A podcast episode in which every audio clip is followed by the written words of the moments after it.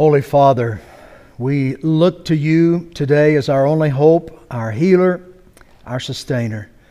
We were dead in sin, and you have rescued us and made us live. You give life that is physical, but more importantly, you give spiritual life.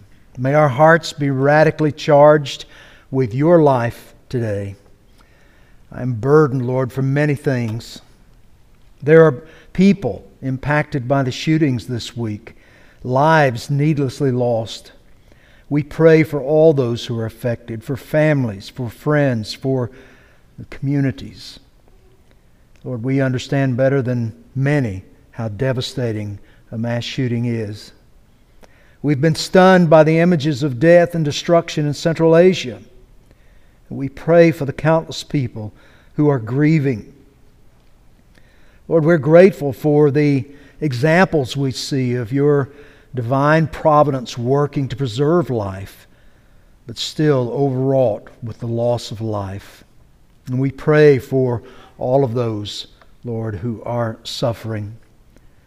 We pray for those who are helping with the relief efforts in the ministry. And we continue to think of those, Lord, who are impacted by war in places like Ukraine we ask that you would bring peace. We cannot imagine how your heart grieves over sin's consequences. Yet you are working a glorious plan of redemption and restoration.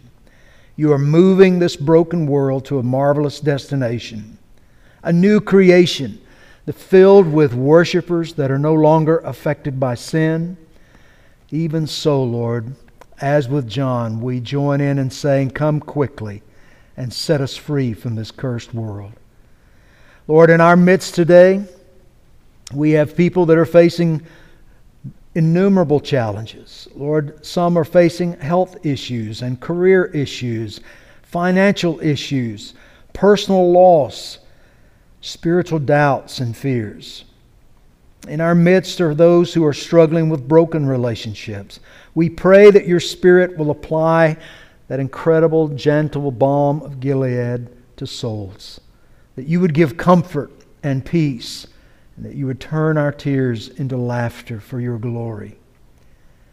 For the one among us today who is in bondage to sin, we pray for the liberating power of the gospel to destroy the shackles to regenerate the heart, to take away, Lord, the heart made of stone, and instead give a heart of flesh. Lord, we pray that in Christ our worship is pleasing to you. Turn our hearts and affections from temptation and from sin, and fill us with your Holy Spirit. Empower us to truly rejoice in you. So we pray that, Lord, as you fill our hearts, that you would lift our eyes looking upward, from whence shall come our help. Our help comes from you.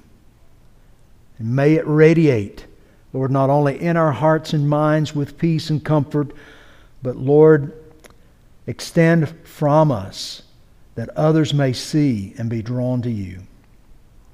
And we make all of this our petition to you in Jesus' sweet and wonderful name. Amen. Amen.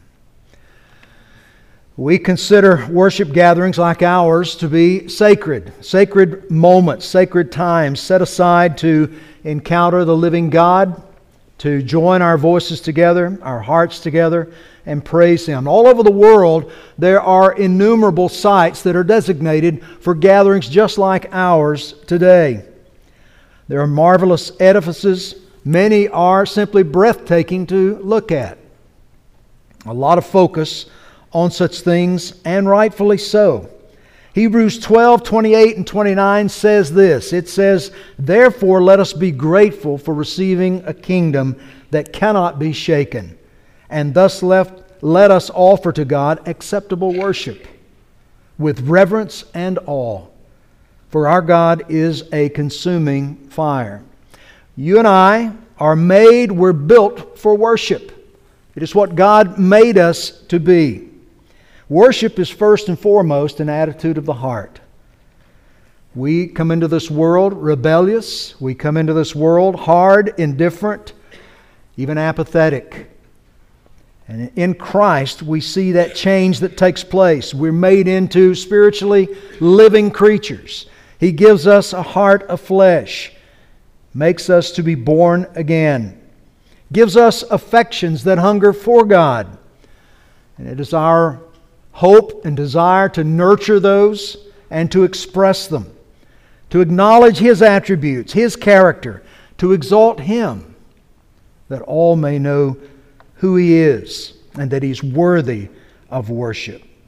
We worship as a local assembly, gathering together each week at regular times, and we worship day by day as we go about through our lives. We worship as individuals in all things that we encounter. We're made and built to worship. We worship and make much of God by the way we live and conduct our lives. 1 Corinthians 10:31 says, "So whether you eat or drink or whatever you do, do all for the glory of God."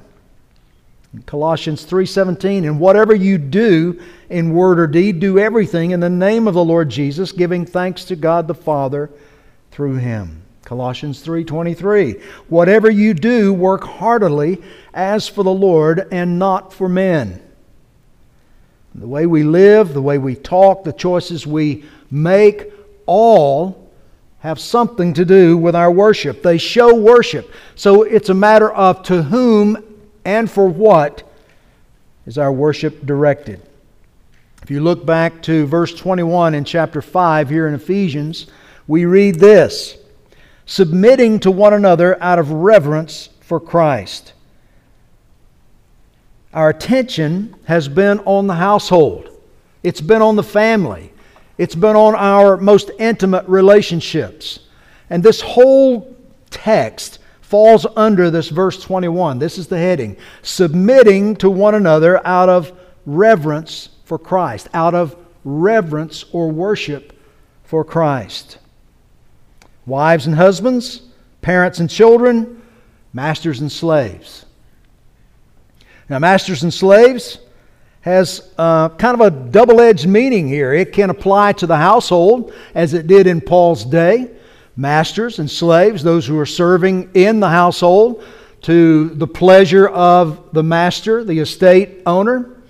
And it also speaks to our work environment as we think about those we are subject to, those who have authority over us in whatever we may be doing. And every one of us has someone that we answer to. Now, there are plenty of cultural hot button issues in this text that we've been examining. Society tells us that it is wrong for wives to submit to their husbands. Society is working hard to separate children from parental authority. Who would have thought a few years ago that we would need laws to protect parents' rights over what their children study in school? Many desire to destroy systems with structure and definition. We want to do what we want to do when we want to do it for as long as we want to do it without any interference from anyone else. Such structures represent authority and power which in many people's minds translates to abuses. Many are opting instead for chaos in the name of fairness and equality. So, how should we Christians navigate this modern landscape? Should we agree with the cultural attitudes, actions, and trends? Should we go along just to get along? Should we surrender and adopt these social patterns? How are we to navigate such challenges? Does the Bible speak clearly to these matters, or is indeed the Bible antiquated? If the Bible does speak to them, will that be enough to satisfy us? Will that be enough to convince us to stake out a position, even though it may be unpopular, and stay there? This text is loaded with lots of things, and we're going to try to cover as much of it as we can. I wish we had much more time to spend on it. But he starts right out of the gate talking about slaves and masters. Slaves and masters. Your text has cleaned it up somewhat and says bondservants, as mine does. But basically, it's speaking to slaves and masters. How do we translate bondservants? How should we think about these terms? It's important that we be deliberate and that we handle them with care. In our modern context, we are influenced by uh, our history, our American history, are we not? So when we think about slavery, we think about masters, we have certain ideas that come to mind, and rightfully so. In ancient times, slavery was somewhat different. It was helpful sometimes in that culture. It allowed people to move out of a situation that they were in where they couldn't provide for themselves and maybe get some traction and be able to move forward. You see, there was built into the culture this, this um, uh, liberty that would come at a certain point in time where the owner would then move the slave out of serving into a role where he received compensation and had an opportunity to get started building a life for his own. But American slavery, our experience with slavery, is much different. It was more cruel, it's more inhumane. And we know and see the depravity that was associated with it. It's good for us to remind ourselves of just how horrible it was. So I doubt that there's anyone in this room that would uh, spend any time or give any thought to trying to justify the slavery that our country has known. Now, some Bible passages do not explicitly condemn slavery. This emboldens critics to accuse the Bible of being out of date, to being irrelevant. Honest interpretation and application, though, of the New Testament has repeatedly led to the elimination of dehumanizing systems of slavery and abuse. It has been said where Christ's love is lived in the power of His Holy Spirit, unjust barriers and relationships are inevitably broken down. Critics instead focus on certain texts like 1 Timothy 6:1 where we read let all who are under a yoke as bondservants regard their own masters as worthy of all honor so that the name of God and the teach and the teaching may not be reviled. Or Colossians 3:22 that says bondservants obey in everything those who are your earthly masters not by way of eye service as people pleasers but with sincerity of heart fearing the Lord so critics will argue that such texts appear to leave slavery in place, condoning this system. They claim that these texts do not blatantly condemn it, so therefore the Bible is offering some legitimate condoning of it. So is that true? If these criticisms are accurate, then the Bible's relevance is brought into question. So, what does the Bible say about this system of existence where, there's, where there are relationships, where there's an oppressor and one who feels the brunt of that oppression?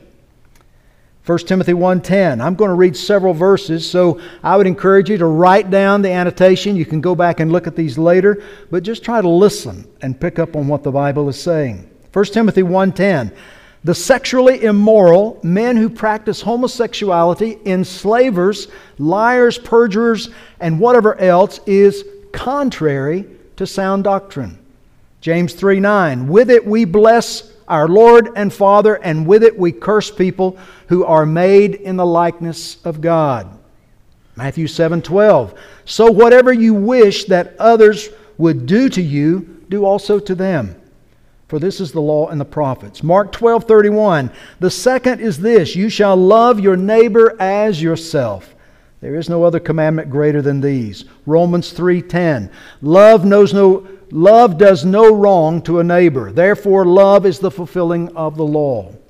Galatians 3:26 through 29. For in Christ Jesus you are all sons of God through faith. For as many of you as were baptized into Christ have put on Christ. There is neither Jew nor Greek, there is neither slave nor free.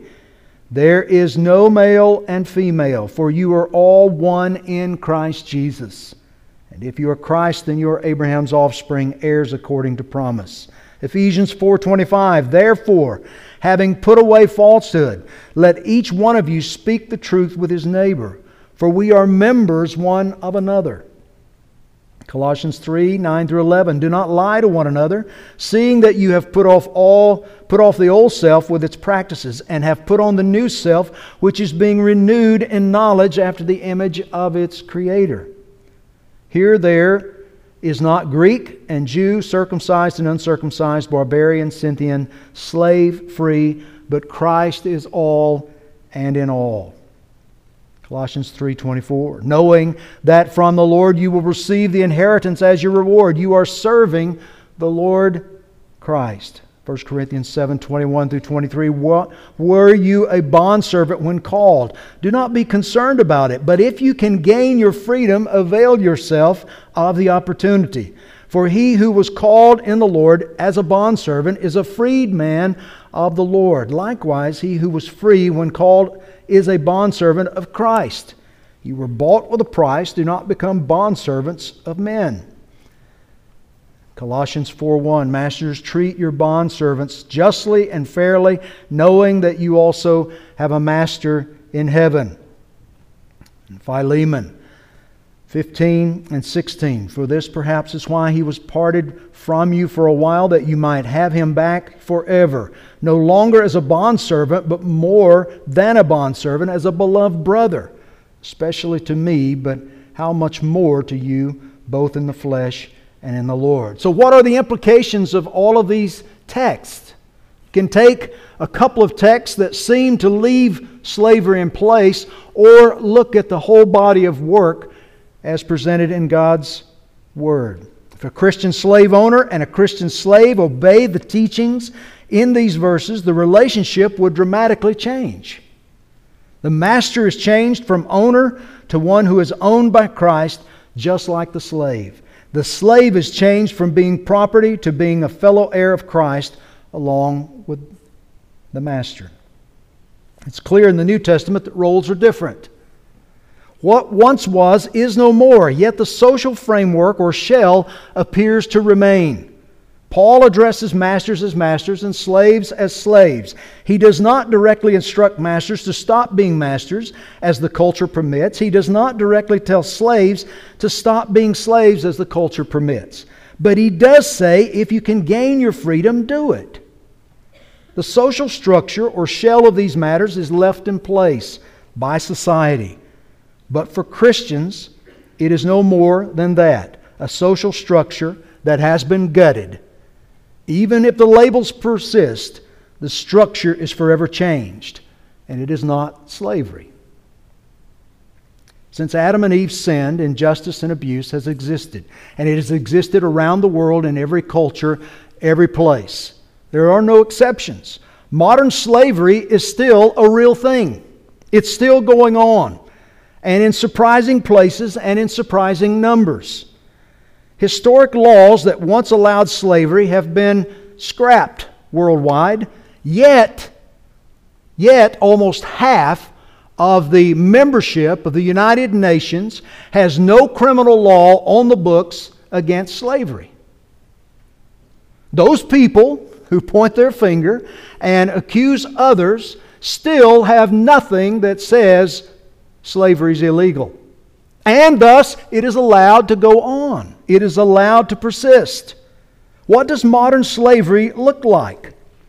Well, we still have slavery by ownership, chattel slavery, like the United States had as a part of its history, government conscription, forced military service, or government labor, forced prison labor, forced migrant labor, debt bondage slavery until debts are paid.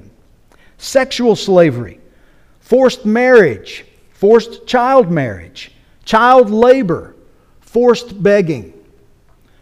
I've seen children in India that were merely props for adults. Parents would give their children over to someone, maybe for some sort of restitution. And they would intentionally maim the child to make it more pitiful and sorrowful in order to gain begging receipts.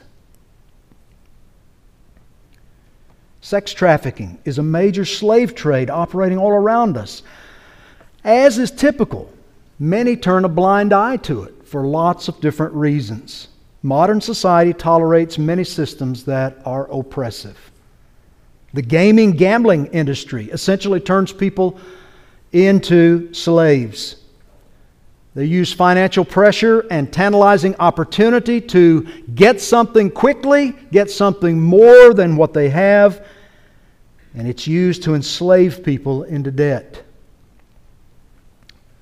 Slaves and masters. It takes on many forms in our culture even today. Paul says, Bondservants, obey your earthly masters. This brings us to what I really want us to think about this morning. He uses the terminology common in the culture, but he says earthly masters, and he's implying that there's a master who is not earthly. There's one that is not fit the description that he's leaning into here. But he says all of us have masters in different forms. We may have a a form of slavery, oppressiveness, or you may just have a boss at work. You may have someone, a creditor, that you owe money to. You have made them a master over you. So, all of our earthly masters, Paul's referring to here, that bondservants and slaves should do obedience to these earthly masters. And then he says, with fear and trembling. Now, this raises a question Is this directed toward the earthly masters? Is he saying that you should fear and tremble before these earthly masters? And I would answer and say, no. I think we go back to verse 21 of chapter 5 and we see here the overarching theme for this text submitting to one another out of reverence for Christ. And if you look over into Philippians chapter 2, Philippians chapter 2, verses 12 and 13 says this Therefore, my beloved, as you have always obeyed, so now, not only as in my presence, but much more in my absence, work out your own salvation. What? With fear and trembling. It's the exact same phrase that he uses here in our text. For it is God who works in you both to will and to work for his good pleasure. So, what's Paul doing here? Well, notice, notice what he's working toward. He's working at moving beyond what's external. He's working beyond that which we see and what we feel in the flesh. And he's going after the heart of the matter. He says here, do this with a sincere heart, as you would Christ. Not by way of eye service as people pleasers, but as bondservants of Christ Again, doing the will of God from the heart, rendering the service with a good will as to the Lord and not to man. Three times here, he mentions the inner life, the heart, the soul of the person. So he's talking about that attitude, that attitude, that honorable attitude. And he says, so whatever relationship you're in, even in a place of oppression, if that be true. Now, he's saying if you're in bondage, you should seek freedom. There's nothing wrong with that. Yes, by all means, seek freedom. But whatever you do and whatever situation you find yourself, do it from the heart as if you're serving Christ. Now, that's not easy, is it? In fact, it's probably impossible for us. Because we always think about our masters in terms of what they're getting through our labor or through us, right? We're prospering them. We're, they're, they're getting rich off of our labor, off of our backs. But Paul is challenging this way of thinking. And he's saying we should bring an attitude that trusts in the ultimate master who is Christ, who is over all masters. And He has allowed you to be in this situation where you have this one who is in authority over you, and He's done it for a reason. And you may not know what those reasons are. But He says to do it, to do whatever you have to do. Now, we're, again, we're ruling out those things that would call on you to violate the Word of God or the will of God, right? So, not doing anything illegal or immoral, but where you are serving another, even if that person is in a position of oppression over you, do it from a sincere heart as though you're doing it for the Lord. In fact, he's even suggesting that we look beyond this immediate master and look to our master, who is Christ, and do it as though we're serving him, doing it for his cause. Do not act as mere people pleasers, being hypocritical, having resentment in our hearts for doing it. So difficult, isn't it? You can't do this unless you are filled with God's Spirit and empowered by God's Spirit. It's impossible. We, we have a hard time even with a kind master, don't we? Right? Let alone someone that is oppressive. But do the work, serve with a heart that honors those over you and honors those over you, or as you honor those over you, honor your ultimate master. Christ is the ultimate master, and he is a perfect master. This world is broken in every respect. Oppression and racism exist everywhere. And those who deny that it exists are lying to themselves. It, it exists everywhere. And it has, always since sin came into this world. Some forms are more egregious than others, but it's everywhere. Even when it is recognized and humans seek to change the system, the stain persists long after the structure is dismantled. And we don't have to look any further than our own history. It's now been more than 150 years since the 13th Amendment was ratified in our nation, and yet we still struggle with these issues, do we not? As we've already noted, slavery persists in many forms worldwide. Humans keep trying to fix this and this sinful model, and yet we may improve a few things along the way, but we're not really changing anything. Wickedness is a condition of the human heart, and it continues to manifest itself regularly. It's reported that more than 50 million people are victims of modern slavery today. I think that's a very conservative estimate. 28 million are subject to corrupt systems of forced labor. 22 million are trapped in forced marriages. Think about that. Sex trafficking is a large portion of the slave system.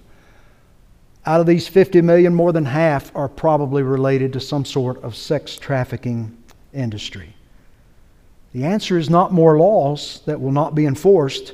The answer is not more empty platitudes, though I'm not against those things. The answer is Jesus Christ, who is the perfect master. He is the perfect master. In Christ, there is reconciliation, there's healing, there's newness, there's true freedom.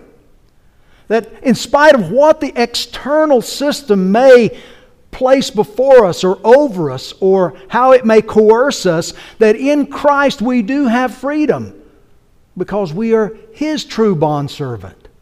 And He's a good and kind and benevolent master. He's joyful, He's gracious.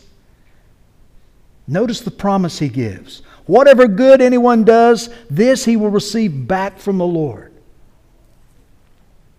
This applies to the bondservant or slave and to the free. The slave thinks in terms of the boss's gain and property. We mentioned that earlier. Paul makes clear that there is a reward, a gain for the slave by honoring by honoring the relationship, the being submissive even to that one who may be oppressive toward us. Paul says God's keeping the books. God's keeping the books. The reward comes from Him. That any good deed, anything we do that is honorable to Christ, God Himself will take care of balancing the books. Blessing. It doesn't mean necessarily immediate freedom. But this is only temporal. This world, this system, this, this framework is merely temporal. God's working toward an ultimate destination that reflects His perfection, His benevolence, His kindness. And we who are citizens of that are already operating under His leadership and authority, not under this world.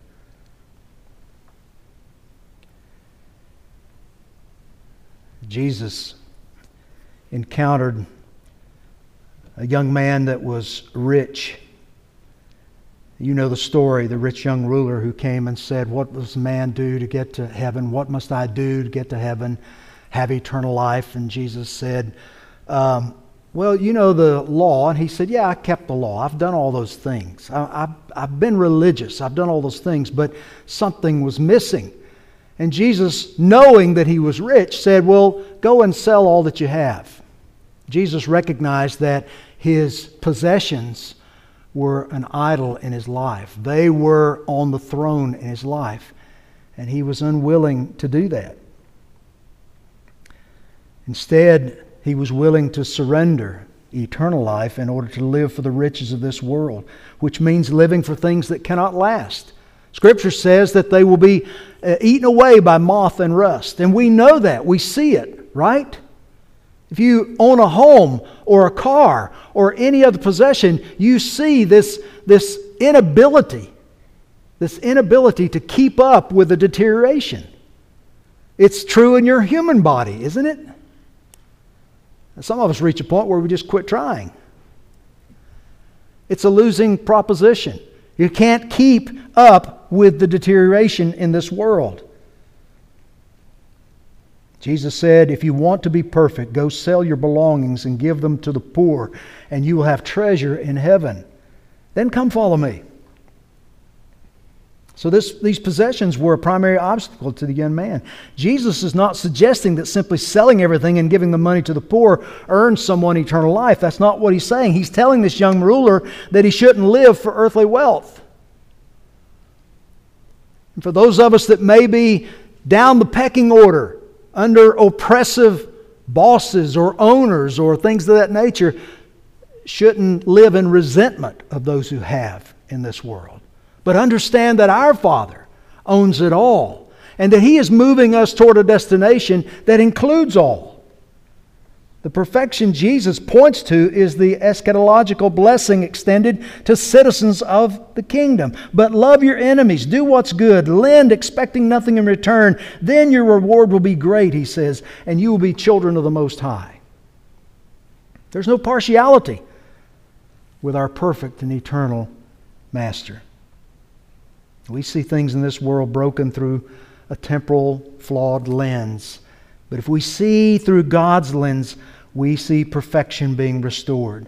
Ephesians 2 8 through 10 comes to life in our hearts. For by grace you have been saved through faith, and this is not your own doing, it is the gift of God, not a result of works, so that no one may boast, but we are His workmanship, created in Christ Jesus for good works, which God prepared beforehand that we should walk in them that we should walk in them. Our perfect master is using all things, even what is imperfect, even a broken, flawed framework for existence, even where there's oppression and there's slavery.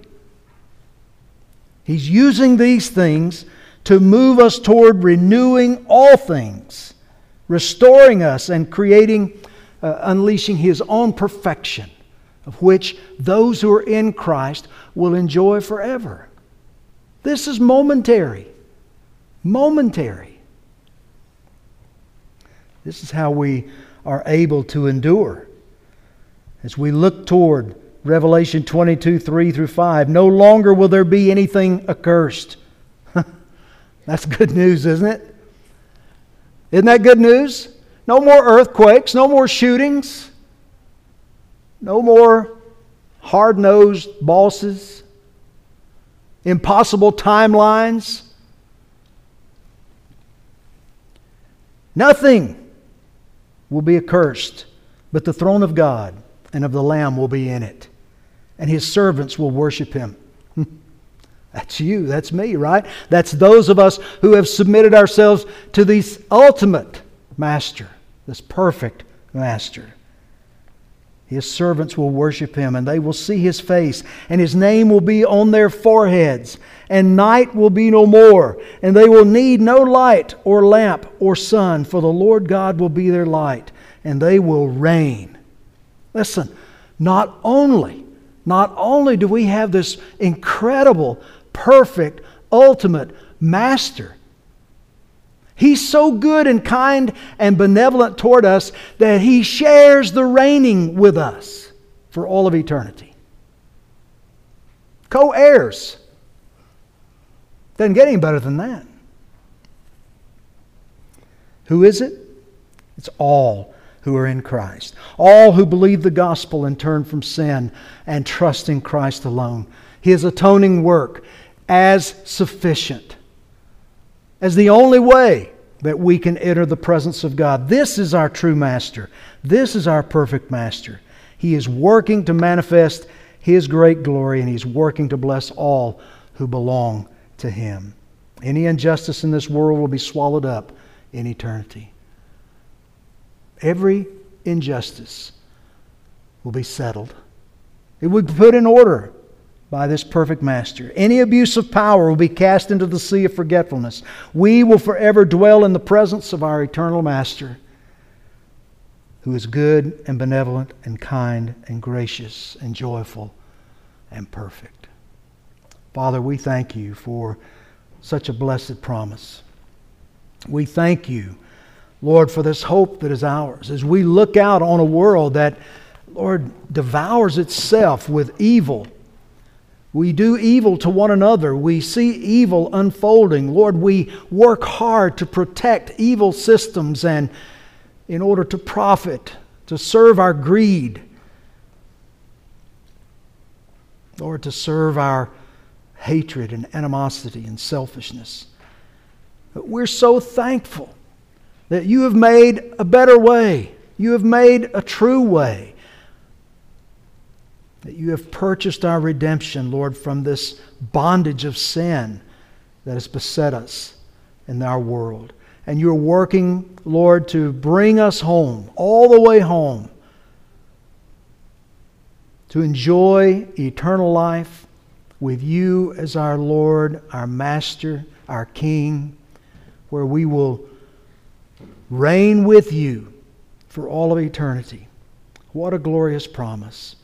I pray that, Lord, you might enable us in the daily of life, no matter what our circumstances, no matter what our job, no matter what our boss may be like, that, Lord, we can embrace the opportunity to live, Lord, lives that worship you even in the midst of difficult circumstances. For your glory, for your honor, and Lord, with the understanding of our expectation that this is not our destination. This is but a moment and a time, preparing us to spend eternity with you. And for that, we give you glory, we give you praise, and we give you honor. In Jesus' name, amen.